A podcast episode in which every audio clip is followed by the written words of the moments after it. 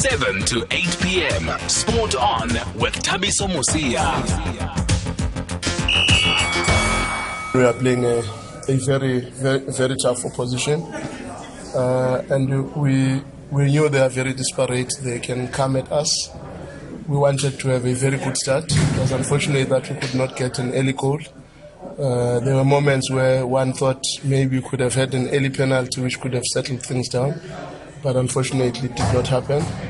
And very unfortunate to concede the goal that we conceded. I still have to check in the video because I thought it was offside, but it put a lot of stress on us now because we had to come out, and we know they are very dangerous on a counter-attack with players like Rahale, players like Nyamane, and we had to dig deeper, but we improved the intensity of our game. We started moving the ball a little bit faster, which is what we've always wanted. Maybe that goal helped us to come back to the normal game that we can play as Sundowns, because we started to lift the intensity, which made life a little bit difficult for them. But one must still say that we were not clinical enough. We still made a lot of mistakes technically, and our possession at times was not as incisive to create scoring opportunities, but it's something that we are working on very hard. But I'm very impressed with even the contribution Gakoshulane when he suggested that let's try to invert our fullbacks so that we can get proper diagonals, because that's where the goal of Nkulisi came. And Tapelo could have done the same, and Lyle could have easily scored from that situation. And the truth be told, it was a very good idea when you brought those fullbacks because their wingers were not threatening us. So we wanted to use our fullback a little bit more in our attacking play, and I think it benefited us a little bit. Okay, good evening, everybody. Thank you for staying with us here on SAFM and for joining us on SAFM Spot On. I am Tabiso Mosia.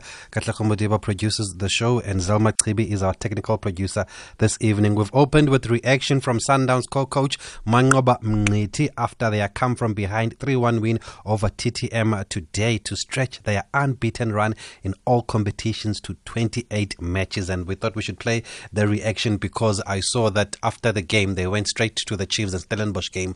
I think those who had wanted to hear from the coach wouldn't have heard from the coaches at that time. So that's what Coach Manqoba Mngqithi had to say about that 3-1 win over TTM. Sundowns last lost a match in all competitions in October last year. First game of the new campaign, MTN 8, knocked out by Bloemfontein Celtic, and then the jokes started coming in about the three coaches and all of that. But look what they've done now. Unbeaten in 28 in all competitions since October. How many months is that? I don't even know. I think it's about six months. They haven't lost a game. Sure. They've now moved to 43 points after 19 games. Is it five now? It should be 5 clear of Golden Arrows and Amazulu, who are a second and a third respectively. And as if that's not enough, they're 6 points now. 6 points clear of Golden Arrows and Amazulu.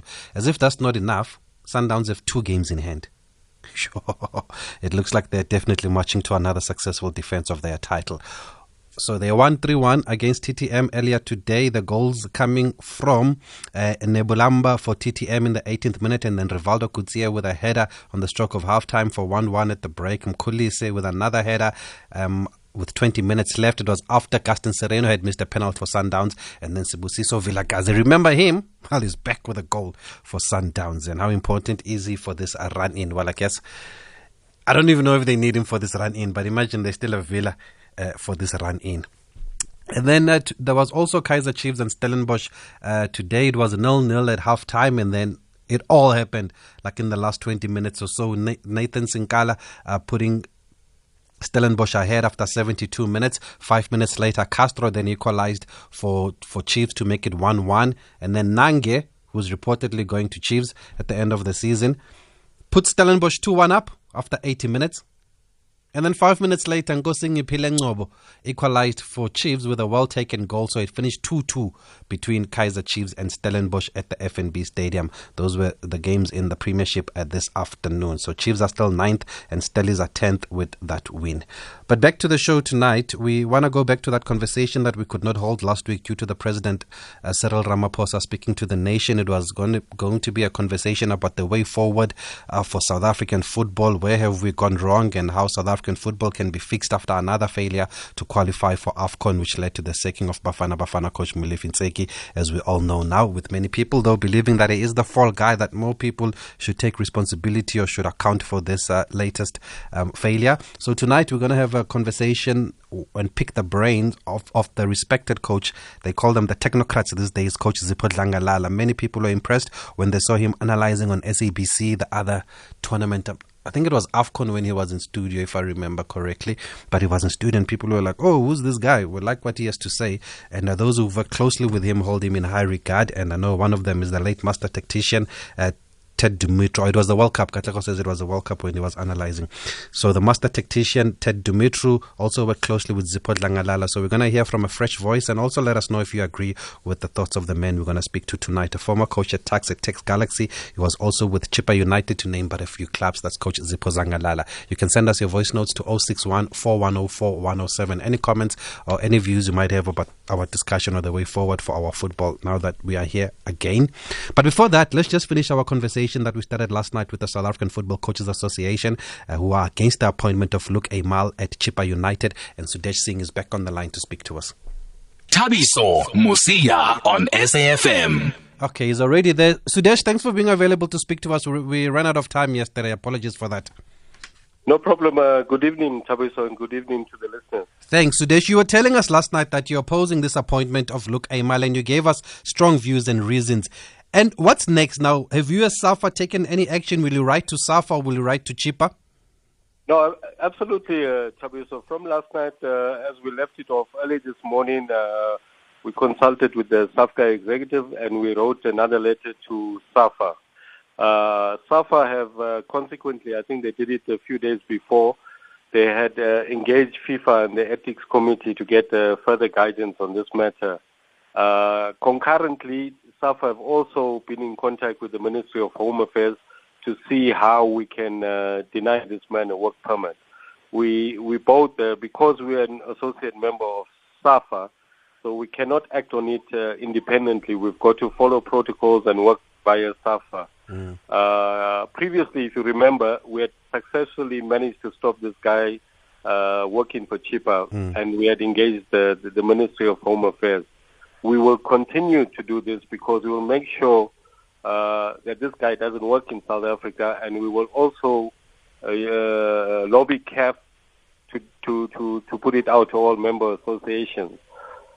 So what is the sad thing? This man has never come forward to show remorse. He's never apologized. He's never tried to give his side of the story. In fact, if you know correctly what happened in Tanzania, he went back home and he said he's got lawyers engaged to try and get to the bottom of this and try to fight it, you know. So a person like this obviously doesn't respect us as Africans. He doesn't respect our football. He doesn't feel the need to apologize for anything. So how can we host such a person in South African football, you know? Mm-hmm. And what impression do you get from SAFA, Sudesh? Because there have been mixed reports. I know when we spoke to them off air yesterday, they said that they still stand by their stance that Luc Eymael is not welcome in South Africa. But we have also seen a letter that they'd written to Luc Eymael or to his representative, which says that the association does not grant permission to enter or exit the country. That is the function of the government. Our position is that we do not deny your right to be employed in South Africa or freedom of association. What stance? What do you get from SAFA after the latest happenings? Yeah, I think as I mentioned earlier, from the latest that we got today, speaking to people at SAFA and how they want to handle it via the ethics committee, both at SAFA and at FIFA, and they also getting legal advice. Yes, obviously SAFA is not the Ministry of Home Affairs. They cannot deny somebody to enter the country. But what we can do, and I know SAFA are going to push for that, is to deny to put pressure on the Ministry of Home Affairs not to give the guy a work permit. And I think that's as much as SAFA can do. And I think now we need also the government to come on board and show some political will, because the whole country is in uproar, not just the country. I mean, I get calls from around the continent. People are waiting to see what's going to happen. They're actually shocked that this man has already been paraded in the media in Eastern Cape in the kit of the club. Mm. And they're actually disappointed, especially knowing the history of our country and how we fought for liberation, you know. And here some club in Eastern Cape decides to just virtually show us the middle finger, you know. So that is something I know that the SAFA leadership, the SAFA NEC are not going to take this matter lightly. They're going to continue to lobby the government to deny this man a work permit. And we, as a coaches association, are also going to do this vigorously via SAFA. And we have other organizations in support. And as you know, what has been happening in the media, there's civil movements that are coming on board and even other political parties, you know. So I think it's a groundswell of outrage on this man, because it's like Yatelela, this guy, because he just thinks that he can trample over us as Africans and everyone is just going to bow to him, you know. And it's also disappointing that this club decides to also back the guy, you know. Yeah. Yes, and I remember now that you mentioned the civil rights movement. Actually, when this story first broke, when Luc was still at Young Africans Younger in Tanzania, it was in the middle of the Black Lives Matter campaign when it happened, and I couldn't believe it. And I know when it broke, he then did another video where he went down on his knee and he put up a fist, but it was after everything had happened. And some people are saying, Sudesh, that SAFA should take their own stance here, regardless of what the investigations in Tanzania find, or regardless of what Home Affairs or the government authorities do. Is that possible? Can SAFA make their own decision, or do they need the other parties like you've mentioned here? Yeah, I think because obviously on the work permit issue, it's a political thing, it's a government issue. But I agree with you, and I think SAFA is showing that strength and political will to deal with it decisively. Today, when we spoke to SAFA officials, they are also seeking their own legal opinion to see how best they can make a stand against this, you know, from a footballing point of view. But at the end of the day, we also, I mean, what shocked me over the weekend or yesterday we spoke, what was the guy doing in the country in the first place? How did he get in? Yes, he can come in as a tourist or such, but how do you parade him in your club colors? Surely that is illegal, because it means the guy is working for you. How is he working in the country when he doesn't have a work permit? That already is illegal. So it raises a lot of questions of you know, what was really going on, because us people in the football circles heard that he was in the country, apparently going to another club, and then all of a sudden he ended up in the Eastern Cape, you know. So it's a bit surprising that clubs are still prepared to go against the cause, go against the anti-racism cause, and still be brave enough. And I heard earlier on talks of another political party in Eastern Cape preparing to really go on a serious march and protest. And I don't blame them. I think you rightfully mentioned this broke out in the Black Lives Matter period. And it's something that if you're not African, if you're not racist, it touches every nerve in your body, you know. And people talk about the Tanzania issue. As people who are involved in football, we know the history of this man. He's been around in South African football, he's worked in other countries. And you get the news of what this guy has done and how he behaves, you know. So it's not a one-off thing. This man has a track record of disrespecting Africans, of disrespecting black people, of showing his flawed sense of superiority, and we can't just accept this. It must be a lesson to all out there. And worst of all, Tabiso, it doesn't show any respect by showing any remorse, by willing to undergo, I don't know what, if there's any kind of training for racism or something like that, but there's nothing. All he wants to do is to work, because, I mean, where he comes from in his country, he's not even respected there. They don't even know him. You know, he's not even coaching. He couldn't get a job in a third or fourth or fifth division club in Belgium.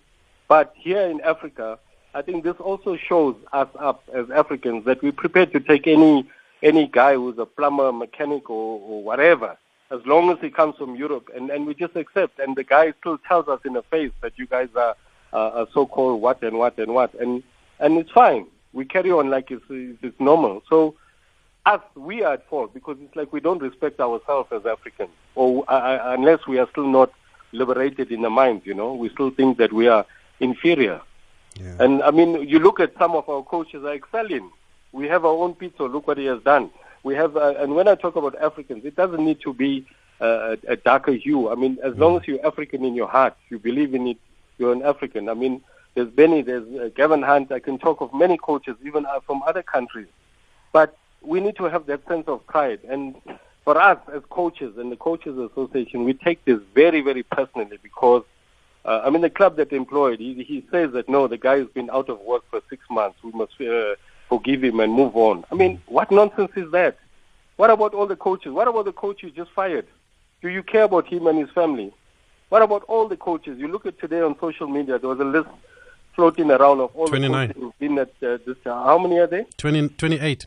28. And you look on that list, how many of those coaches are still unemployed? Are we thinking about them and their families, how they survive? Okay. Let me just take a quick break, Sudesh. We'll wrap up after this. Okay. At SAFM Radio and at Tabiso Mosia on Twitter. Okay, and I see people are waiting for our conversation with Coach Zipho Dlangalala is already on the line, but we just want to wrap up with SAFCA Sporting Director Sudesh Singh. Sudesh, if Luc Eymael says he wants to meet with SAFCA, he wants to apologize, would you accept that, or would you accept an apology from him, regardless of whether he meets with SAFCA or not? We would gladly meet him, but we would like to know how is he going to apologize for something like this, and what are the steps going forward? Is he going to do it sincerely just because he wants a job? What would his intentions be, you know? So first we need to look at all those things. But from what we know, I don't think there's any way, there's any purpose in meeting him, you know, because he's been arrogant, he's been rude, he's been disrespectful. So obviously he's showing us the middle finger. Why would we want to meet with someone like that, you know? But as human beings, if he's showing sincerity, we would like to hear his side of the story and what are the steps he's going to take to fix the mess that is caused, not only in South Africa, all over the continent, you know. Yeah.